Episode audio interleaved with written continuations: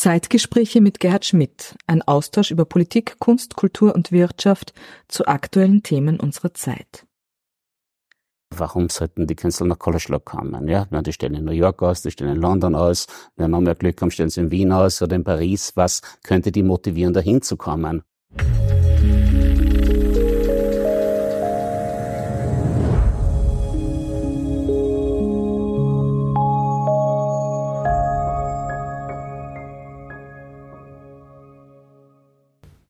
Meine sehr geehrten Damen und Herren, herzlich willkommen zu dieser Ausgabe der Zeitgespräche, wie ich an dieser Stelle immer sage, äh, hier aus dem Herzstück oder dem Flaggschiff der österreichischen Volksbildung, der Wiener Urania. Mein Gast heute ist einer der bedeutendsten Kulturmanager und Kunstvermittler unseres Landes. Es ist mir eine ganz große Freude, ihn heute begrüßen zu dürfen, Professor Werner Baumüller. Lieber Werner, herzlichen Dank für dein Kommen. Danke für die Einladung. Sehr, sehr gerne. Werner Baumüller vorzustellen, ist ja fast ein bisschen, bisschen müßig. Ich versuch's aber in einigen, in einigen Highlights äh, trotzdem. Bist der äh, an sich gebürtiger Oberösterreicher, kommst ja. aus der äh, Ortschaft Kollerschlag. Die wird dann in unserer weiter, in unserem weiteren Gespräch noch eine besondere Rolle spielen im Müllviertel, äh, hast dann in Linz, äh, glaube ich, die Schule, das Oberstufenrealgymnasium äh, besucht und bist dann eines Tages auf die Idee gekommen, mit deinem Bruder gemeinsam eine Werkstatt in Kohlerschlag äh, zu gründen, von der aus dann wesentliche Impulse der modernen Kunst. Was war da der Hintergedanke? Naja, der Hintergedanke war der, dass wir damals ähm, ähm, noch ein, ein, ein Lebensmittelgeschäft gehabt. Also mein, meine Eltern hatten ein Lebensmittelgeschäft gehabt, das hat dann unser mittlerer mhm. Bruder, der Wolfgang, geerbt dann, übernommen, was irgendwie schon auch sehr belastend war damals. Und es war klar, dass man das irgendwann einmal nicht mehr halten können wird. Ja. Auf der einen, früher, davor, früher war es ja mal so, dass die, die Bayern, wir sind ja ganz an der bayerischen Grenze, ja, ja. die sind zu uns einkaufen gegangen, haben da Butter gekauft, dann 80-prozentigen Strohrum und irgendwie heimlich über die Grenze gebracht, ja, und getankt haben sie bei uns. Und dann war es irgendwann einmal umgekehrt umgekehrt, die Leute bei uns sind nach Bayern einkaufen gegangen, weil das alles viel billiger war. Auf der anderen Seite sind die großen Märkte gekommen, also das Geschäft war irgendwo nicht mehr zu halten. Wir wollten allerdings das Haus behalten und haben gesagt, dann machen wir doch irgendetwas gemeinsam dort, wir drei Brüder, ähm, was uns hilft, irgendwo das Elternhaus zu retten. Der ältere Bruder hat in der Zwischenzeit schon äh, in Düsseldorf gelebt, hat in Linz zuerst äh, Bildhauerei studiert. Mhm Mhm. Ähm, ist dann also zum Josef Beuys nach Düsseldorf gegangen, hat eng mit ihm zusammengearbeitet. Und es war irgendwo den beiden Brüdern klar, sie möchten etwas mit Kunst machen. Ja, da war ich selber, ich war noch nicht im Gespräch, ich war ja damals doch Werbetexter, das war etwas, wofür sich mein älterer Bruder immer ja. sehr geniert hat, Werbetexter. Ja. Aber eine erfolgreiche. ich habe die Biografie genau gelesen. ja. ja, und trotzdem haben sie dann gemeint, okay, vom Marketing und so weiter haben wir eh weniger Ahnung, das hast du jetzt jahrelang gemacht, machen wir das gemeinsam, machen wir so eine Art Galerie. Und dann haben wir uns natürlich allerdings gedacht, okay, es gibt zwar gute Künstlerkontakte, weil mein Bruder aus, aus Düsseldorf doch schon sehr viele, sehr viele Leute gekannt hat eben dann. Ähm, allerdings haben wir uns gesagt, ja, aber warum sollten die Künstler nach Kollerschlag kommen? Ja, die stellen in New York aus, die stellen in London aus, ja, wenn mehr Glück haben, stellen sie in Wien aus oder in Paris. Was könnte die motivieren, dahin zu kommen? Und dann haben wir gesagt, okay, dann brauchen wir irgendwie einen zusätzlichen USB. Und der könnte sein, dass wir ja in der Gegend sehr, sehr gute Handwerker haben. Und wir haben gewusst, so einfach ist es für die Künstler oft gar nicht, ihre Ideen selber umzusetzen. Ja, vom Handwerklichen her, finanziell mhm. ist es oft mhm. auch ein Problem. Und dann haben wir gesagt, okay, dann nehmen wir uns mal ein bisschen Geld auf. Ja. Und äh, motivieren wir die Künstler, uns Entwürfe zu geben, die wir dann mit unseren Handwerkern umsetzen. Wir finanzieren das auch, rechnen erst ab bei Verkauf. Und so sind erst einmal zehn Jahresausstellungen mit durchaus bedeutenden Künstlern entstanden. Josef Beuys war der erste. Da hat sie, da hat sie damals den Titel gegeben, wir beginnen mit Beuys. Ne? Genau, ja, ja, ja, ja. ja. Nee, der Josef Beuys war damals mit dem, mit dem Andy Warhol gemeinsam im Weltranking immer die Nummer eins. Also wenn man den Beuys einmal hat, dann, dann ist es für die anderen Künstler mal gewusst, keine Schande mehr mitzumachen. Dann ist man in einem, äh, in einem guten Haus, dann kann man sich da durchaus sehen lassen eben. Ja. Jetzt kommt man aus einer Ortschaft im Müllviertel und ohne das jetzt irgendwie respektlos sehen zu wollen, man ist wahrscheinlich dort mit sehr viel traditionelleren Formen von Kunst und Kultur äh, vertraut. Wie kommt man dann sozusagen auf diese Schiene der modernen Kunst? Beuys, äh, Josef Beuys steht ja sozusagen ja, für, auch für das ja, Experimentelle auch. Ne? Naja, es, es war so, dass aus irgendeinem Grund hat es bei uns schon immer ein bisschen Interesse für, für ja. Kunst gegeben. Ja. Also der Vater war selber noch ein sehr traditioneller Holzbildhauer, nebenbei mhm. mhm. wunderbare Sachen geschnitzt, ist aber dann zum Schluss ja. auch immer äh, ins Modernere abgerutscht, hat dann zum Schluss noch vier wunderbare abstrakte Skulpturen gemacht, also war sehr ja. toll. Mutter war immer sehr interessiert. Und nachdem mein älterer Bruder eben in Linz an der Kunstakademie studiert hat, mhm. äh, war es so, dass der zum Wochenende immer gerne Freunde mit heimgenommen ja. hat. Ja, es waren ja. immer viele, viele junge Künstler bei uns im Haus und das hat natürlich alle miteinander neugierig gemacht, äh, mich auch. Mich hat der Umgang mit denen sehr interessiert bin dann sogar freiwillig in Linz in Ausstellungen gegangen und so weiter. Ja.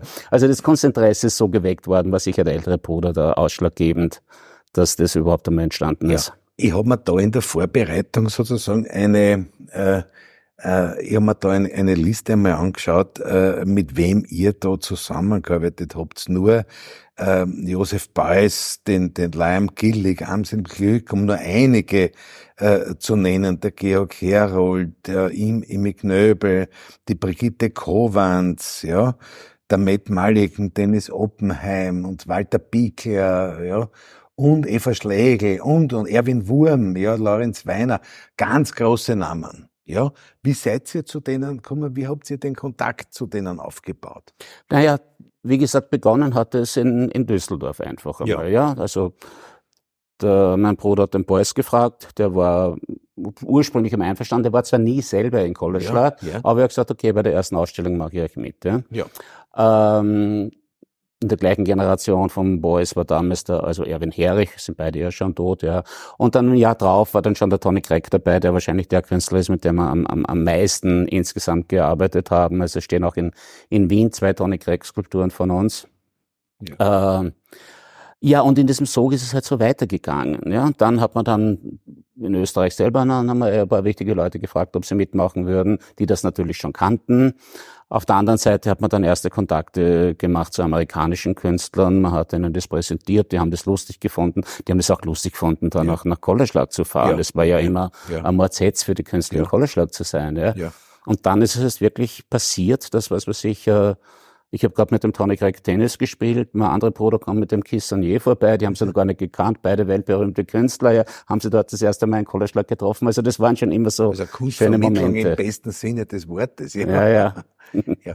Das heißt, ihr habt Ausstellungen in Kollerschlag gemacht, aber gleichzeitig wart ihr auch Vermittler.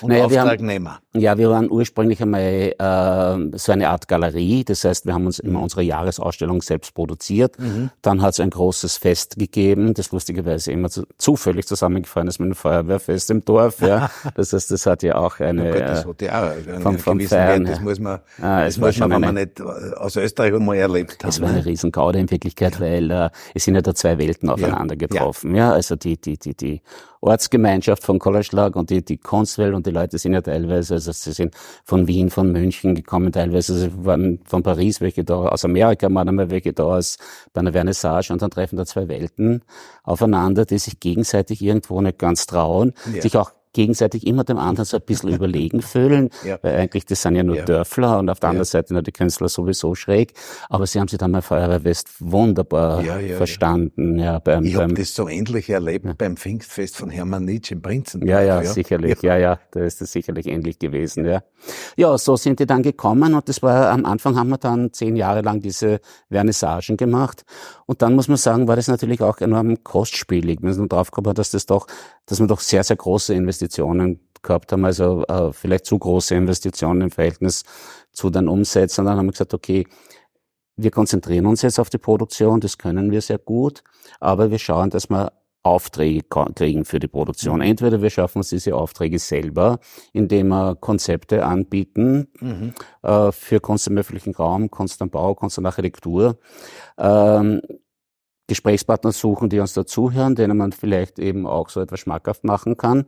Und dann realisieren wir das Ganze. Das heißt, das beginnt mit der, mit der, mit der Konzeption, dann mit der äh, Betreuung des Künstlers, äh, Begleitung bei der Entwurfsphase, bis er eben dann ein Entwurf da ist, der dann auch abgesegnet wird.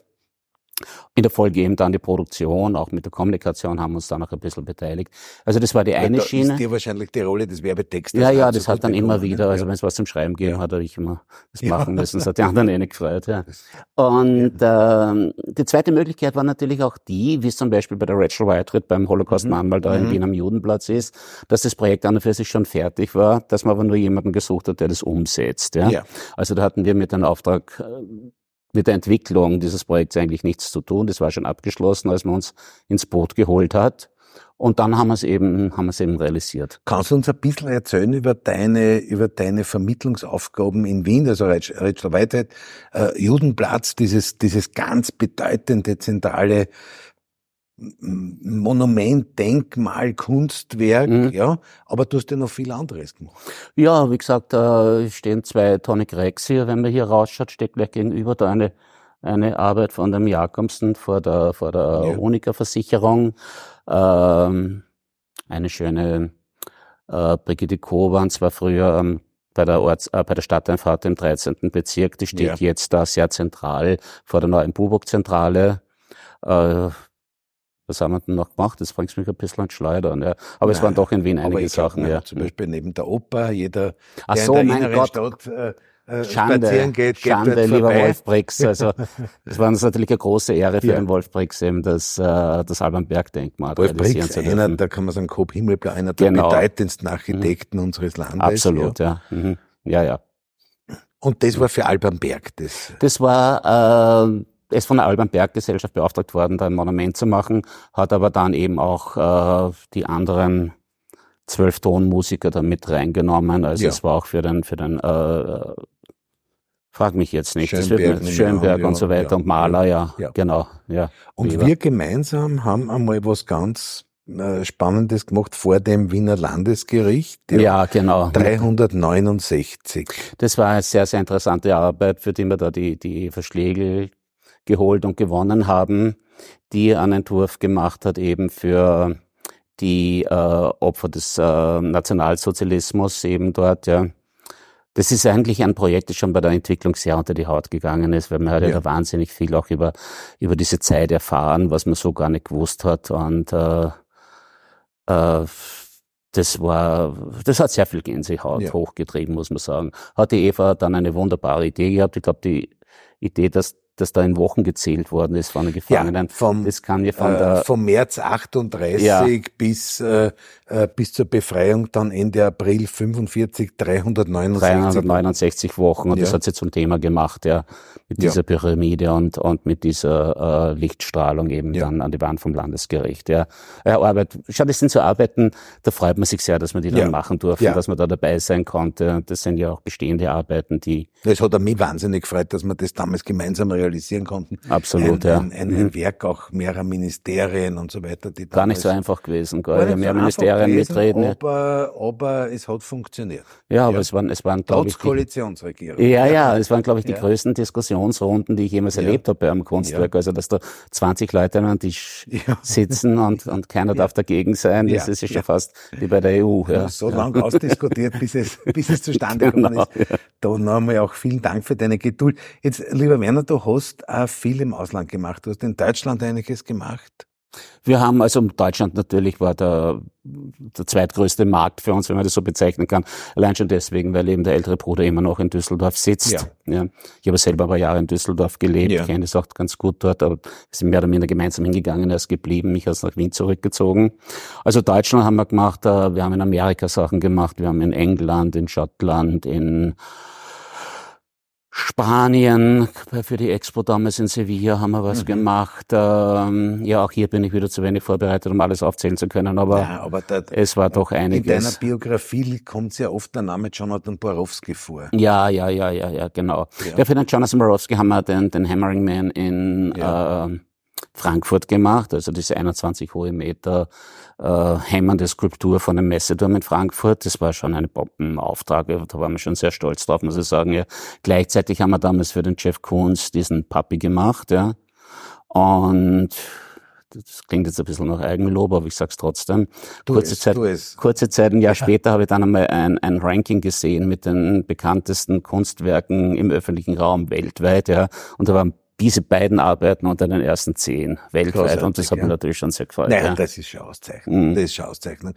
Du, äh, jetzt, äh, wenn man das für unsere Zuschauer irgendwie so erklären kann, äh, du bist jemand, zu dem kommt man und sagt, hast eine Idee oder entwickle eine Idee, ne? Und wenn du, wenn du jetzt so äh, die, die letzten Jahre, jetzt haben wir Corona gehabt mit einer Krise, wo wahrscheinlich sozusagen auch ich nehme einmal an, auch in deiner Branche ein ziemlicher Stillstand äh, war. Aber wenn du so die letzten Jahre, oder zehn Jahre oder 15 Jahre, wie hat sich denn da die Szene verändert? Wie, wie, wie bereit ist man denn von öffentlicher Seite oder von privater Seite heute in Kunstwerke im öffentlichen Raum auch zu investieren? Ich glaube, dass sich da äh, nicht allzu viel geändert hat. Also von, von öffentlicher Seite hat es eh immer eine gewisse Bereitschaft gegeben und es hat immer wieder Blocker gegeben. Das war ja. einmal so, also vieles hat man nicht durchgebracht und dann zu überraschen viele dann doch wieder einiges. Äh, was die private Seite angeht, das hängt fällt, steht und fällt halt immer meistens mit einer Person, die da was mhm. zu entscheiden hat. Ja, mhm. Wenn gerade in der Immobilienbranche viele einfach nur den Rotstift ansetzen und sagen, also alles, was Gewinn maximiert wird, gemacht. Und beim Kunstwerk kannst du natürlich nicht sagen, ob das hinterher was bringt. Bringt ja Image und Image, wie wir wissen ja, ist es so schwer äh, monetär zu beurteilen. Ja, also da lassen dann viele die Finger weg und andere machen es dann trotzdem. Also es hängt immer von einem Entscheider ab, wobei, das muss man dazu sagen, die Kunst, das habe ich andere Fragen gemacht, das in der Werbung damals, als ich gearbeitet ja. habe, Kunst ist Chefsache. Ja, Das wird immer ja. ganz, ganz, ganz oben entschieden. Ja. Und es ist ja so, dass oben, ganz oben nicht unbedingt immer die Blödesten sitzen. Also das sind ja durchaus intelligente und offene Menschen dann äh, auf diesen, auf diesen Thron gekommen. Und da ist es schon immer wieder möglich gewesen, was zu machen. Wobei ich sagen muss, also ich glaube, jede, also neun von zehn Präsentationen, die ich geschrieben habe, sind dann trotzdem in der Schublade gelandet. Ja, aber das ist wahrscheinlich, das ist wahrscheinlich die, die Schwierigkeit auch äh, dieses, dieses Bereichs, dass manchmal die Ideen da sind und dann, wenn es um die Finanzierung geht, naja, wird wird spannend. Äh, jetzt schau dir einmal an, die, die, die Szene der bildenden Kunst, äh, du beobachtest das ja auch genau. Du bist ein ganz intimer Kenner sozusagen der Entwicklungen, auch weltweit. Wie hat sich denn die Szene so in den letzten 10, 15 Jahren entwickelt? Naja, äh, Wie, wohin, geht, wohin geht die Tendenz? Was, was macht man heute im, im Bereich bildender Kunst? Was, was, was ist sozusagen auch die, die Kunst der Zeit? Ähm, ja, es ist schon seit längerer Zeit natürlich, äh, ist die Kunst sehr, oder fangen wir anders an. Also Josef Beuys hat diesen Begriff des erweiterten Kunstbegriffes eingebracht. Ja. Kunst ist mit zu dem Zeitpunkt einfach viel, viel offener geworden. Angefangen hat es ja mit dem Marcel Duchamp, den umgedrehten, den hingelegten Pissoir damals, ja, wie ja. so ein Pissoir, also einen Gebrauchsgegenstand zur Kunst erklärt hat, ja. Das war damals extrem shocking natürlich, ja, ja. hat aber sehr gut funktioniert. Ja. Und auf dieser, äh, Beuys hat es dann auch thematisiert und daraufhin sind natürlich sehr viele Künstler hergegangen, die gesagt haben, okay, ich weitere das Ganze noch aus und mache Themen zur Kunst, die bisher noch nicht Kunst waren. Ja, das kann sein, das Thema, was weiß ich, zählen, weil du den Borowski angesprochen hast, der hat hat, glaube ich, schon bis 10 Millionen gezählt und hat es aber auch dokumentiert. Ja. Anderer macht das Wandern zur Kunst. Ja. ja. Ähm, ja. Äh, also das heißt, die, die Kunst hat sich insgesamt äh, extrem geöffnet einmal. Ja. ja. Und das ist natürlich noch lange nicht zu Ende. Also ab jetzt steht einfach der Kunst wirklich jede Möglichkeit offen. Ja. Äh, was den Markt vielleicht, wenn du auch darauf äh, eingehen möchtest, betrifft, haben wir natürlich jetzt eine Situation, die manchmal für einen Galeristen oder für einen Künstler es schön ist, wenn sie mal für eine Million oder mehrere Millionen eine Arbeit verkaufen können. Insgesamt halte ich diese Entwicklung natürlich schon für sehr bedenklich, weil Kunst inzwischen so eine abgehobene, elitäre Sache mhm, wird, mhm. die sich halt niemand mehr leisten mhm, kann. Also viele ernstzunehmende Sammler äh, die lange Zeit mithalten konnten, ja, mussten aussteigen. Ähnlich geht's, und das finde ich ja noch bedenklicher, eben auch den öffentlichen Museen, die da einfach nicht mehr Schritt halten können, weil einfach äh, Menschen, vielleicht also gerade mal die aus der, aus der, aus der Finanzwirtschaft, die mhm die halt mit, mit, mit Links einfach schnell wieder mal ein paar Millionen machen, indem sie andere Millionen dafür einsetzen, denen ist es völlig egal, was sie zahlen. Und dadurch sind die Kunstpreise auch derartig abgehoben schon, ja, dass sie für normale Schwindliche einfach nicht mehr. Das heißt, da kommen zum Beispiel sind. kleinere Kommunen und so weiter gar nicht mehr, mehr mit. Aber überhaupt nicht mehr. Ja. Das ist klar. Also, ja. ich meine, man kann sie natürlich äh, einen Regionalkünstler einladen. Es gibt natürlich noch immer günstige Künstler. Also der Wert eines, eines äh, Kunstwerkes richtet sich äh, natürlich auch genau nach dem Markt. Ja. Aber diese Spitzen sind einfach inzwischen ganz woanders. Also diese Spitzen mhm. sind so unerreichbar geworden. Ja. Und natürlich will ja niemand mehr davon runtersteigen. Wer ist das? Ja. Ist das die Finanzwirtschaft, die da den Don Ich glaube schon, dass es das ja. ist, weil ich mein, Schau, wir haben in, in Österreich, habe ich jetzt einmal gelesen, nur in Österreich alleine, ja, wir haben 3000 Millionäre, neue Millionäre jedes mhm. Jahr, mhm. ja. Von denen wird nichts produziert, die schaffen keine Arbeitsplätze, ja. zahlen nicht einmal Steuern, also das sind in Wirklichkeit für die Gesellschaft wert, das machen aber enorm viel Kohle, ja. Schnell ihre erste Million, die setzen es ein und dann machen sie ihre Zehnte und so weiter. Und solange so viele Leute so viel Geld machen, ja, was ich auch nebenbei gesagt auch extrem ungerecht finde. Und ich weiß auch nicht, warum man sich da nicht mehr einsetzt, dieses ja. System einmal abzuschaffen. Aber solange es natürlich Leute geben, auch die extrem viel für Kunst ausgeben und den Markt natürlich damit auch ruinieren. Das muss man ja. schon sagen. Ja. Und wie wichtig ist, dass man, dass man bei internationalen Ausstellungen dabei ist? Für einen Künstler? Ja.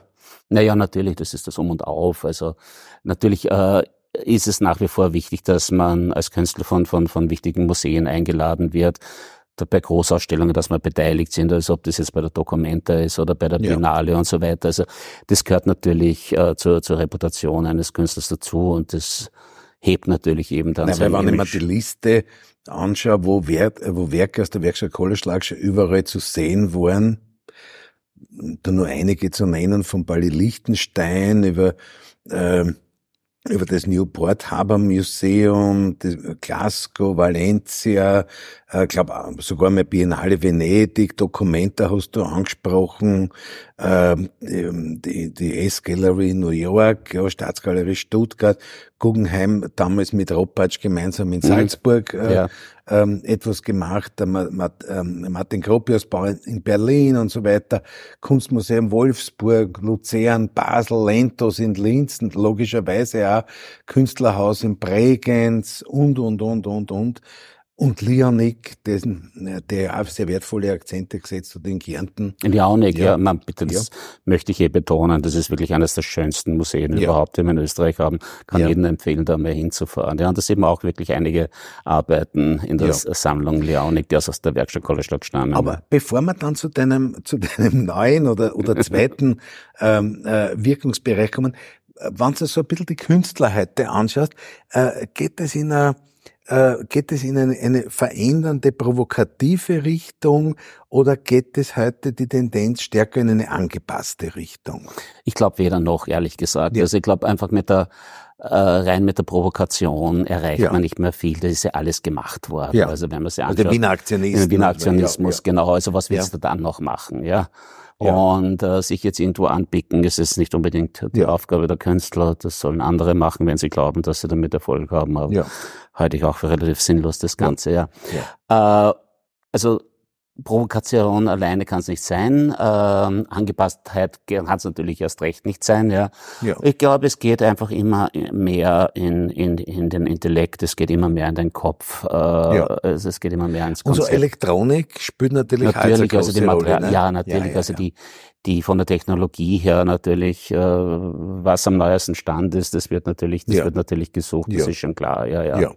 Aber das muss man unterscheiden. Also es kann ja da kannst du ja hervorragende, modernste Technologie haben und trotzdem irgendwie schwache Arbeit machen und nach wie vor mit einem Pinsel und einer Leinwand hervorragendes Kunstwerk schaffen. Ja, ja. und mhm. Bleistift. Oh, ja, und am Bleistift, Bleistift, genau, ja. Äh, lieber mhm. Werner, du hast, du bist nach wie vor natürlich mit Leib und Seele Kunstmanager, Kunstvermittler, aber du hast jetzt seit einigen Jahren äh, ein, ein, ein zweites äh, Feld für dich entdeckt, nämlich du schreibst Krimis. Ja, das ja. ist eine Leidenschaft geworden. Wie ja, bist genau. du da? Äh, und zwar, wir haben einige jetzt äh, auch im Bild. Äh, es geht irgendwie ein bisschen immer um den Wein. Jeder, mhm. jeder Krimi hat mit dem mit dem Veltliner zu tun. Das heißt, du, du bist da irgendwo sozusagen in der Ostregion, im Weinviertel ja, ja, genau, ja. ja der typischen Veltliner Gegend, also du hast der Veltliner Rausch, äh, Veltliner Spritzer, Veltliner Schädel, Veltliner Sturm und Veltliner Leich, ja. Mhm. Wie bist du auf die Krimis gekommen? Erstens, es ist nämlich ein, ein, lustiges Phänomen in der Werbung. Die äh, Kreativen in der Werbung haben meistens einen Komplex. Die Grafiker werden lieber Maler und Künstler und yeah. die Texte werden lieber Autoren oder gar Schriftsteller. Yeah. Ja. Ähm, es versuchen auch alle irgendwie einmal ein bisschen, manchmal gelingt's, manchmal gelingt's nicht. Ja. Äh, bei mir war es allerdings so, dass ich relativ früh aus der Werbung ausgestiegen bin. Ich habe das irgendwo einfach nicht mehr gepackt. Also ja. Man muss ja schon sehr viel Blödsinn ja. aufschreiben, wenn mit der Werbung drinnen ist. Heute habe ich ein sehr, ein sehr, ein ja. sehr ambivalentes ich Gefühl zur Werbung. Ich würde sagen, weil da wird man Produktwerbung machen, was du alles schon getextet hast. Ja, ja, ja, ja, ja, es war eh viel, ja, ja. Aber, aber ich glaube, alle Leute zum Schluss kennen das, ja. ja zumindest meisten. eine Sache kennt man, glaube ich, nach wie vor, wenn man nicht ganz noch in die Volksschule geht. Ja. Ähm, es hängt mit einem Mineralwasser zusammen, ist das das? Na, das hängt Na? eher mit damit zusammen mit einem äh, mit einem äh, Supermarkt. Ja. Okay, gut. Ja, mm. okay, ja. nein, aber ähm, das war schon immer eine Leidenschaft und ich bin relativ früh aus der Werbung ausgestiegen und dann ist mir das Schreiben ist mir so ein bisschen abgegangen, weil du also Konzepte ja. schreiben ist natürlich auch Schreiben, aber es ist nicht dieses kreative Schreiben. Ja, ja, ja. ja. Und dann habe ich eh schon mal so vor 20 Jahren mein erstes Buch geschrieben. Das war so ein Vorläufer von denen. Und nachher bin ich draufgekommen, dass viele meiner ehemaligen Kollegen äh, in der Krimi-Szene sich wiedergefunden haben. Ja? Also der Wolf Haas war ja, ja, äh, ja. Äh, Werbetexter, der Gary Leubesberger, die, die, die Claudia Rossmann, äh, Rossbacher, Entschuldige, Claudia. Ja. äh, das waren ja alles äh, äh, Werbetexter und das hat mich irgendwie motiviert und mir gedacht, okay, das probiere ich auch, vielleicht gelingt das Ganze. Ja. Dann ist ja die Frage, kannst du ein Buch schreiben? Dann ist die Frage, findest du auch einen Verleger, der das macht? Die Frage, liest auch wer, wie kommt's an und ja. so weiter, ja. ja. Ja, und das hat dann einmal so funktioniert und jetzt schreibe ich jedes Jahr einen Krimi. Und das ist ein sehr, sehr schöner Ausgleich eben zu der anderen Arbeit, die ich mache, weil... Ich glaube, mir, mir verraten kein Geheimnis. Es ist der Emons Verlag. Es war zuerst einmal der Emons Verlag, es ja. ist der Verlag äh, äh, Fehlerfrei, der okay. die letzten drei gemacht hat. Jawohl. Ja. Mhm. Ich konnte den Werner Baumüller, meine sehr geehrten Damen und Herren, im Vorgespräch äh, überzeugen, ja, äh, dass er, äh, dass er ein Stückel aus dem letzten Krimi für uns liest. Bleibt's dabei? Hm, haben wir, haben wir gesagt, ja. Okay. ja. Das, also der letzte ist der, der Wettliner Sturm, ich muss dazu Halten sagen. Wir vielleicht kurz in die Kamera. In dieser? Ja. Ja. Mhm. ja. Okay. Ja. Ähm, beim Wettliner Sturm geht es darum, dass ähm, im Weinviertel, wo das eben spielt, ja, ähm, dass es natürlich wieder meinen Mord gegeben hat, klarerweise, ja. Und diesmal war es so, dass bei einem Tauchgang in einem, äh, in einem Stausee da plötzlich ja. eine Leiche rausgeschossen ist. Erst hat man an einen Unfall gedacht, die Hemmer ist meine Hauptprotagonistin, das ist eine Pfarrersköchin, weil mir ja. kommt immer Wein und Kirche vor. Ja. Mit der Kirche ja. komme ich aus einem katholischen Dorf ja. und hatte eben damals eben, war Ministrant und alles mögliche und hat noch immer so ein, ein kleines Scharmützel für die Kirche gekostet. ja, so ein bisschen auszutragen und deswegen kommen die immer wieder vor bei mir auch. Ja. Okay, und äh, diese Hemme ist natürlich wieder neugierig geworden, möchte recherchieren, kommt aber drauf, dass diese Staumauer sie zu interessieren beginnt. Ja, die ist so in der Nazizeit gebaut worden. Da ist etwas, da ist ein Geheimnis drinnen, das möchte sie gerne wissen. Ja, mhm. und da kommt eine alte Frau vor, die Springerin. Die Springerin heißt deswegen so, weil es damals den Beruf der Betonspringer gegeben hat und die war die einzige Springerin drauf. Und bei der sitzt sie da und von der möchte sie, der möchte sie immer was aus der Nase ziehen. Ja, das soll ja was über die Mauer erzählen. Ja. Und auch da gab es einmal zu einem Unfall. Ein gewisser Engelbert ist damals verunglückt und die Heimer möchte ihm wissen, wie das passiert ist. Ja, zur Einführung. Kurz bevor der Engelbert verunglückt ist, ist es mir passiert, dass ich beim Springen daneben gegriffen habe und abgestürzt bin. Dabei habe ich mir den Knöchel verstaucht. Nichts Schlimmes, aber für ein paar Tage war ich halt außer Gefecht. Der Engelbert war eigentlich in einer anderen Partie. Aber weil ich verletzt war, wurde er vorübergehend zu uns versetzt. Und das Pech war, dass ausgerechnet an diesem Tag die Telefonleitung vom Betonblock zum Kranführer nicht funktioniert hat.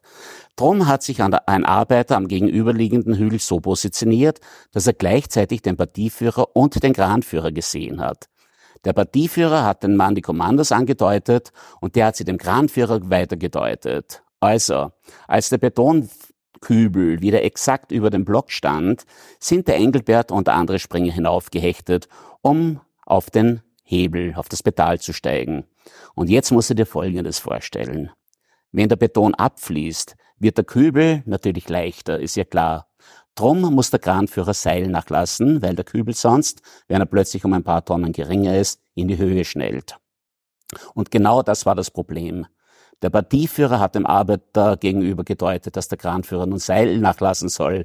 Aber irgendwie hat der diese Zeichen nicht verstanden oder falsch weitergegeben oder der Kranführer hat es nicht verstanden. Irgendwie kam das nicht so genau raus, weil natürlich keiner schuld sein wollte. Auf jeden Fall ist der Beton bei voll angespannten Seil abgeflossen und plötzlich ist der Kübel mitsamt den beiden Sprengern in die Luft gesaust. Die beiden wollten sich natürlich noch festhalten, aber da hast du keine Chance. Der Engelbert schlug aus circa zehn Meter Höhe mit seinem Kopf an der Kante vom Betonblock auf und ist ungebremst den Block hinuntergefallen, sicher an die 20 Meter. Unten ist er dann im Betoneisen gesteckt. Sein Schädel war zerfetzt, Genick gebrochen, Aorta abgerissen, Gehirn ausgetreten, die Wirbelsäule in Stücke zerteilt, Herz, Bauch und Lunge durchbohrt. Was soll ich dir noch alles sagen? Um Gottes Willen, sagte die Hämmer. Und der andere?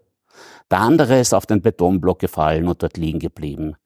Dem ist nicht ganz so viel passiert, aber tot war er auch. Lieber Werner, ich wünsche dir da alles, alles Gute auch für äh, dein, dein literarisches Schaffen mit mhm. äh, diesen spannenden Romanen. Äh, wünsche dir alles Gute als Kunstvermittler und möchte mich noch einmal in aller Form ganz, ganz herzlich bedanken, dass du dir heute Zeit genommen hast, in die Zeitgespräche äh, zu kommen. Und ich mache ja das als, als, als Bildungsvorsitzender der SPÖ und mir ist es immer wichtig, Kunst, Kulturschaffende, Vermittelnde einzuladen, sozusagen äh, mit uns gemeinsam auch ein bisschen über den Tellerrand hinausschauen. Und ich glaube, das haben wir heute geschafft. Und in diesem Sinne vielen herzlichen Dank und alles, alles Liebe. Und ja, alles, ich bedanke Gute. mich auch ganz herzlich. Es war mir eine große Ehre, bei dir zu sein und eine große Freude. Danke noch einmal für Danke. die Einladung.